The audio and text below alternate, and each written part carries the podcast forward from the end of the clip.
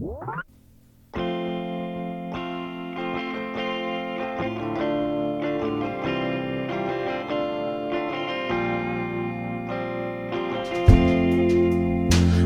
to the A Show. It's the Against All Ohio Odds, man.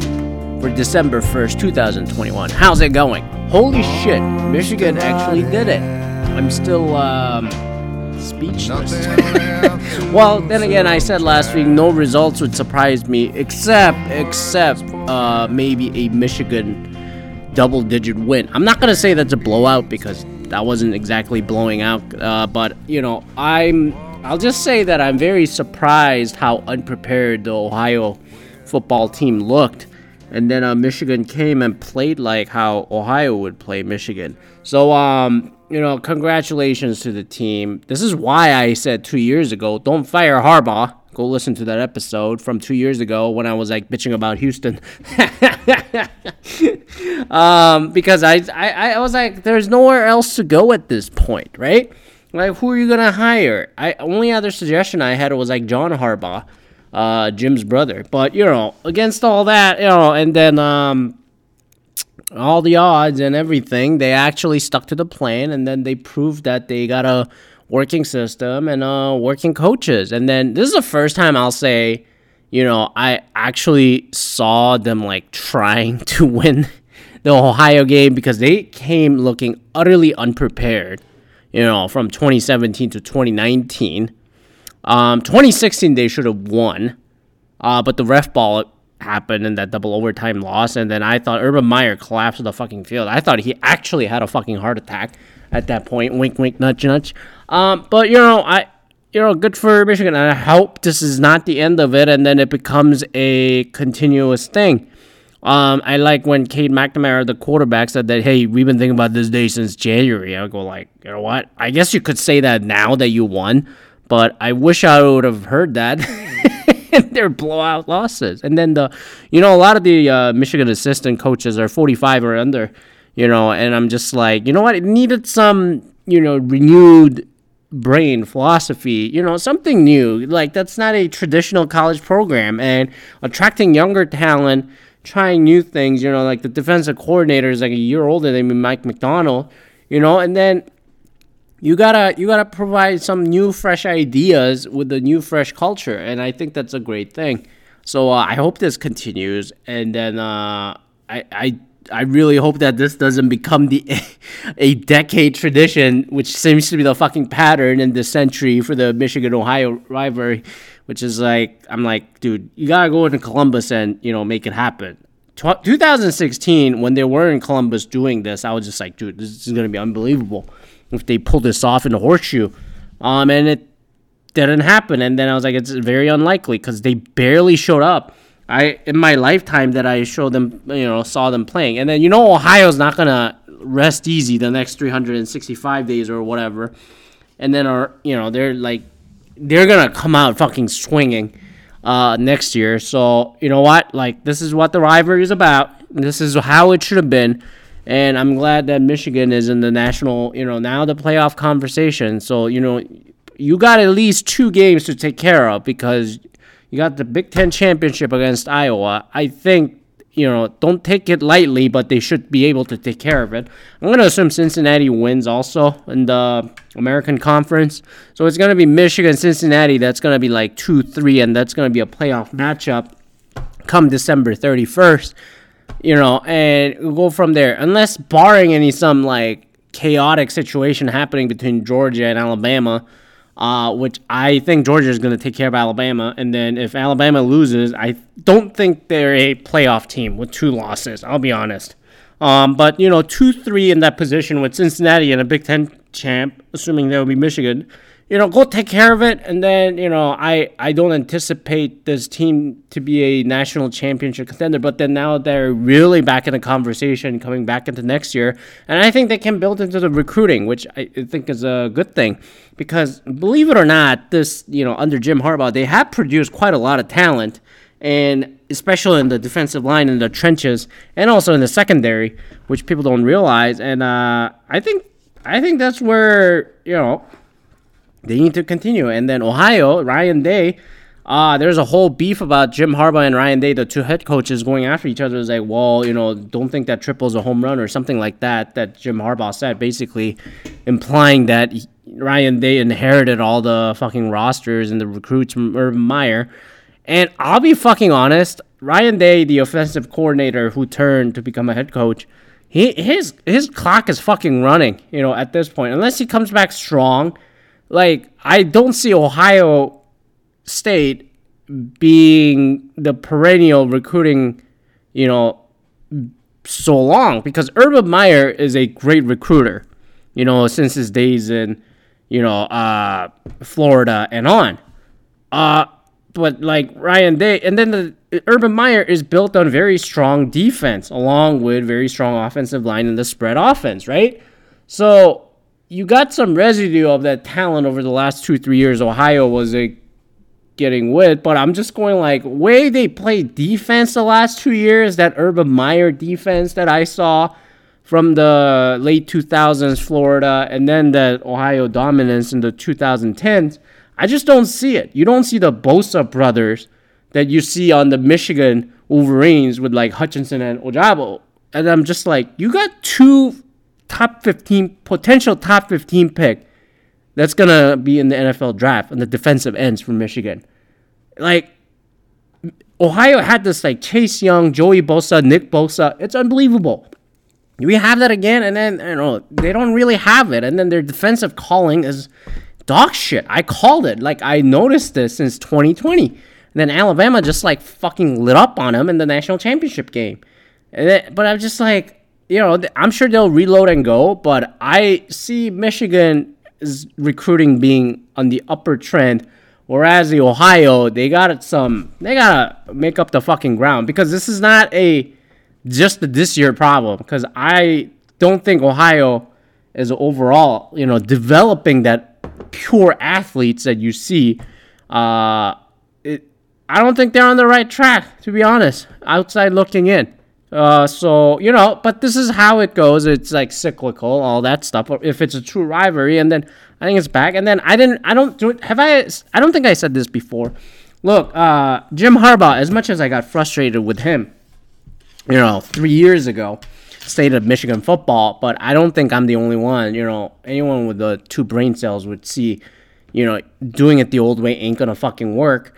And then that's why two years ago I said, you know what, stick to it, live with it because I think I was also looking up like other football legendary coaches. I'm not like giving Jim Harbaugh a pass, you know, give it another two, three years how this program goes.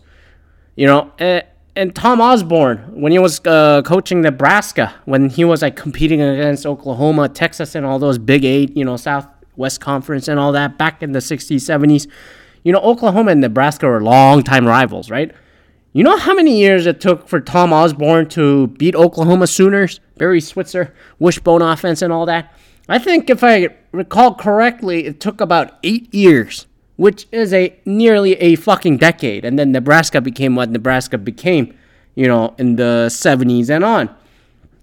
So, you know, it took five years, and, you know, I, I think it's a good thing for Big Ten. And then uh, Ohio not just getting the pure athletes, but like actually developing in Michigan, acting like a Michigan, a five star fucking program. Uh, it's good. So I and I didn't feel bad when they lost to Michigan State, as I said last week, because I thought they came in and played, you know, way they should have played with the right attitude. So I didn't feel as angry or disappointed in the Michigan State loss this year because they were just dominating that game statistically, you know, and then the bad weather, blah, blah, blah. And they went in and other road, you know, stadiums that are traditionally bad, such as the State College uh, for the Penn State or, you know, the Nebraska, despite how the Cornhuskers you know, disappointed one score games this season. You know, that's still a good, talented team. And then they, you know, and then they they took care of business on the road um, when they should have other than the Michigan State one. But even that Michigan State one, they they t- they were taking care of it for like three quarters of it. Um, so because of that, I I really thought even that loss, I just said I think this is. Then I start buying this team. So you know, neutral site game in Iowa against Iowa. You know, let's see how that goes. I'm not letting it off easy, but and then I just go like, look, now you now you built the confidence. Iowa, you know, as they they kind of claw their way through this and lucked into this in a way. Um, they got some fluky wins against some other Big Ten teams, you know, winning the West Division, Michigan winning the East Division. Uh, you know, let's see how that goes. I I think Iowa usually ha- have you know has given Michigan the trouble, but that's been more in Ames, Iowa, in the Iowa home turf rather than in the you know Michigan Stadium or neutral site. So I think there are a lot of Wolverine fans that's gonna show up in Indy and then uh, they'll take care of it, and then they'll probably lock either number two or number three spot.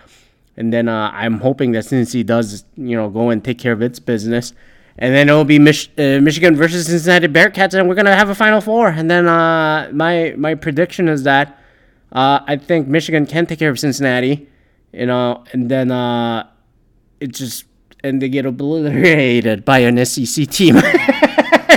expecting Georgia, and then I'll be like, ah, fuck, that was like Villanova versus Michigan, the fucking uh, 2018 final for the uh, NCAA finals, and then I would have my heart broken.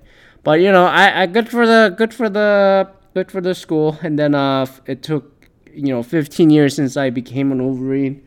Uh, that was the most satisfying victory I've seen in my lifetime. I'll say um, more than any other you know, bowl games or others. And then, uh, Jesus, you know how long it took for Michigan to beat Ohio?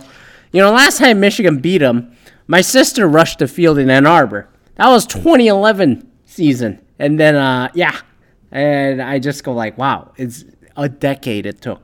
They should, they could have won 2013. Uh, you know, Brady Hoke went for it, two point conversion and like double overtime, triple overtime. If I remember right, they lost 43 to 42. That was a surprisingly close game. And then 2016, which I talked about earlier, when Michigan was ranked, you know, on the way to the playoffs, and then uh, they fucking got screwed by the ref in the double overtime. I will never forget that one. Um, because I watched that from Toronto. Uh, when I came back for the Thanksgiving, the 2016. Um, so, anyways, wow, I spent 12 minutes talking about this shit. So, uh, it sucked to be a Michigan Wolverine until I watched the game on Saturday. I'm just surprised that the football team came through when I was having expectation of the hockey and the basketball team. So basketball team, wake the fuck up. You know they're not playing that good. So uh, they, but you know they, like I said last week, they got some time. Anyways, um, what the fuck was the main thing I want to talk about? I'm recording this way too early, uh, before the end of the month, because uh, by the time you hear this, I'm in the uh, business trip. That's right. Uh, despite the Omicron variant that's probably be notified of being around than this side of the Earth, the planet. Um, got a booster shot. I'm about a week and a half, not fully two weeks in. But um, you know, and then uh, business travel, and then I'm like, holy Jesus Christ! Like, is it what the fuck is this variant gonna do? You know what? Give it a time. You probably need a couple weeks. I think that's what I heard when this news started coming Thursday, Friday last week. Um, I wouldn't be surprised if like they're like, oh, hey, this is the first variant that kind of got away from the vaccines, but you know the vaccine is better than no vaccine because, uh, I so far through Sunday night as I recorded this, I don't think I heard like spectacular death from this from this variant other than holy shit, this spreads, this has an ass sprayed, you know that kind of thing. So, um, and then uh, Jesus, I'm putting off talking about the uh what was it? The fucking progressivism.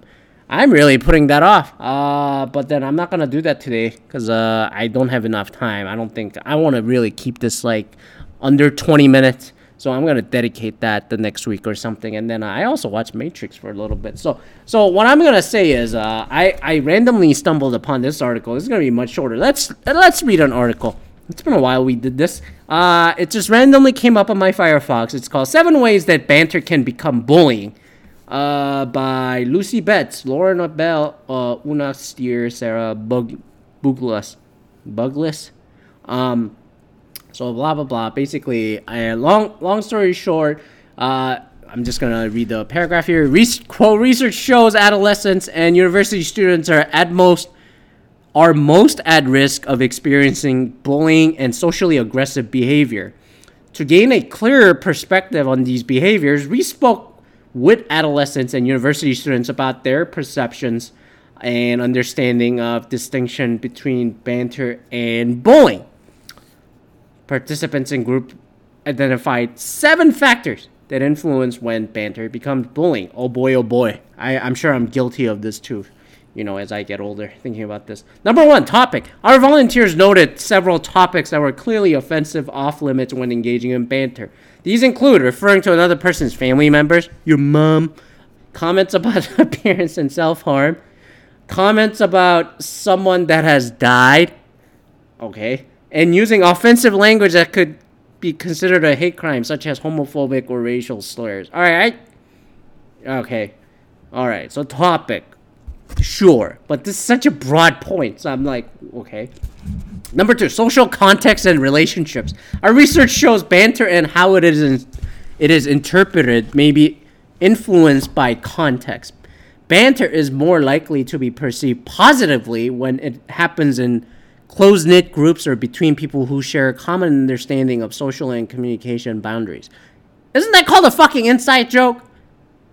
It is important to acknowledge that not everyone shares the same values, humor, or desire to engage in a banter. Duh, duh that's why you got friends. Blah, blah, blah. Where this happens, you know, when the banter doesn't seem, you're, you're, you're not on the same line of thinking here. To maintain the friendship, the target of the behavior may downplay the significance or hide their true response. In various serious cases, this also can lead to the breakdown of friendships. Yeah, like, can't handle it. Can't handle the fucking topic. What are you going to do? Uh, number three, intent. Understanding the intent of communication is crucial in determining whether banter has crossed the line. Well, well, well. How many of my 245 and whatever plus episodes I recorded this is like has crossed this boundary? Unless misinterpreted, there. Uh, banter that was not intended to cause harm or upset is likely un- unlikely to cross a line. Participants use physical and verbal cues to help judge the intent of the banter. Well, yeah, read the fucking audience, you know? Not too many people know how to fucking do this. Uh, in the online world, intent may be even harder to determine. Yada yada yada. Yeah, that it becomes cyberbullying. I'm not gonna. Uh, Number four, audience size. The audience is important to consider when judging the banter. Okay, large audiences maybe were contextually collapsed, which happens when individuals from many different social circles become. Okay. Well, isn't a stand up comedy a fucking banter? and then like that's a large audience, but whatever. Uh, five pro- public versus private. Why? Why is this different from the social circle and stuff? When banter extends beyond private friendship groups to public audiences, the expectation that banter occurs between friends is violated. Okay. Uh, behavior which may have been understood as a joke between friends could lead to embarrassment and reputational damage when shared with the large audience. Yeah, this is a fucking inside joke. What what the fuck is the difference between this and the number one? Number six, reactions of the target. How the target of the banter reacts can influence where the line of the acceptability falls. says who. If the target reacts positively, then the impact of the banter is downplayed. However, if the targets are upset or offended, such behavior is more likely to have crossed the line. In this case, the expectation that banter is playful has been violated. Well, I don't know. That, that's awfully broad, but that's fine. Emoji use. That's the last one here. Online emojis help us express ourselves in significant intent, but in some cases, the meaning of emojis can be ambiguous. That's right, it's emojis. It's not fucking word. Uh, by using emojis to denote humor, uh, fucking peach as an ass, individuals may be trying to pass a behavior off as banter that would ordinarily be regarded as bullying. Of course, the use of emojis to denote banter depends on the audience's ability to interpret these cues. Blah, blah, blah. Uh, in summary, not all banter is bad. Engaging in banter can be a socially rewarding experience, but only when everyone shares the same understanding and expectations of the interaction. The line between banter and bullying may not always be easy to determine, but the factors listed above can help identify when you might be crossing it. Look, I'm just gonna summarize this. You didn't need fucking seven points to do this because I think two, three of them are utterly redundant and stupid. Uh, this, you know what? This is actually related to the progressive rant or the banter, excuse me, that I was gonna have, which is the E word, a fucking empathy. I think I said this three weeks ago. Also, you know, read the cue, understanding the situation, put yourself in their shoes, and blah blah blah. Sometimes the where I think this is missing is, you know, I know it talked to the teenagers and the university kids, so basically Gen Z and millennials. Um, I I don't know what the solution is other than you know read the fucking audience, but at the same time, the point of a banter is to kind of push the boundary of thinking, you know. Otherwise, it's it's not a banter. It like it's not a banter if you're not, you know, getting out of your comfort zone to talk about something. And also, you may of course, between your friends, your family members, social circle, absolutely, they get you more than the other. But however, if you want to feel the person out, sometimes you gotta, you know, present some of these things, right?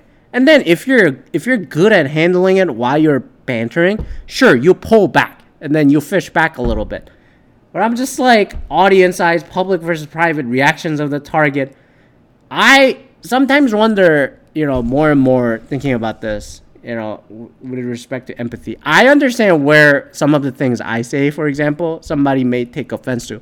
But at the same time, it's it's a calculated banter that I have to see if the person digs or not. Um, if they take it as a bullying, uh, usually for me, my banters are at some topic. It's not somebody. It's not a specific person. So I think the banter needs to be. What I would take the cue from here is that look, of course, these are very granular things to a play-by-play. If you're bantering at someone, and where I would go is like I would pick a ge- generic topic and rant about it. But I think that's also a skill because that's this is this requires a fucking skill of a stand-up comedian, political commentator who knows how to push the right fucking button and then also present something in a hilarious fashion. You know, Tucker Carlson ain't a fucking comedian, you know? He knows how to fucking troll, you know? And then Dave Chappelle is a fucking comedian I emo I don't know how you use the emoji if you're on bantering and talking. But you know, emoji use. I don't know why this is on here as a banter. I guess that there's a written banter, but I'm like I don't know how this makes sense. So online posts and all that stuff. I don't think online posts or any of that should be taken literally. That's why I record shit like this. That's why I like having conversations in person rather than and listening rather than just like reading shit because like context gets really lost unless you're a fucking Edgar Allan Poe, you know, writing the fucking Raven or some shit. So I'm just like, th- while this sounds like a great fucking article, I don't know how useful this is. I, I don't think when banter be- can become bullying, uh, yeah, have some fucking empathy before you banter and then have some fucking empathy when you hear the banter and understand where that's coming from. But you, you know what? This is really leading up to the thing I wanted to talk about the fucking progressives. Empathy. But you know what? I'm gonna get to that next week when I come back from the Bay Area. How about that? Maybe I got Omicron. And then you know, maybe maybe you know, I, I don't fucking know. I start bantering about Omicron now. Anyways, thanks for listening. We'll check back next week when we're fully into December. Well, I can't believe 2021 is ending already. And I'm three minutes over. So have a great rest of your week. And then uh, we'll see you next week. Peace out.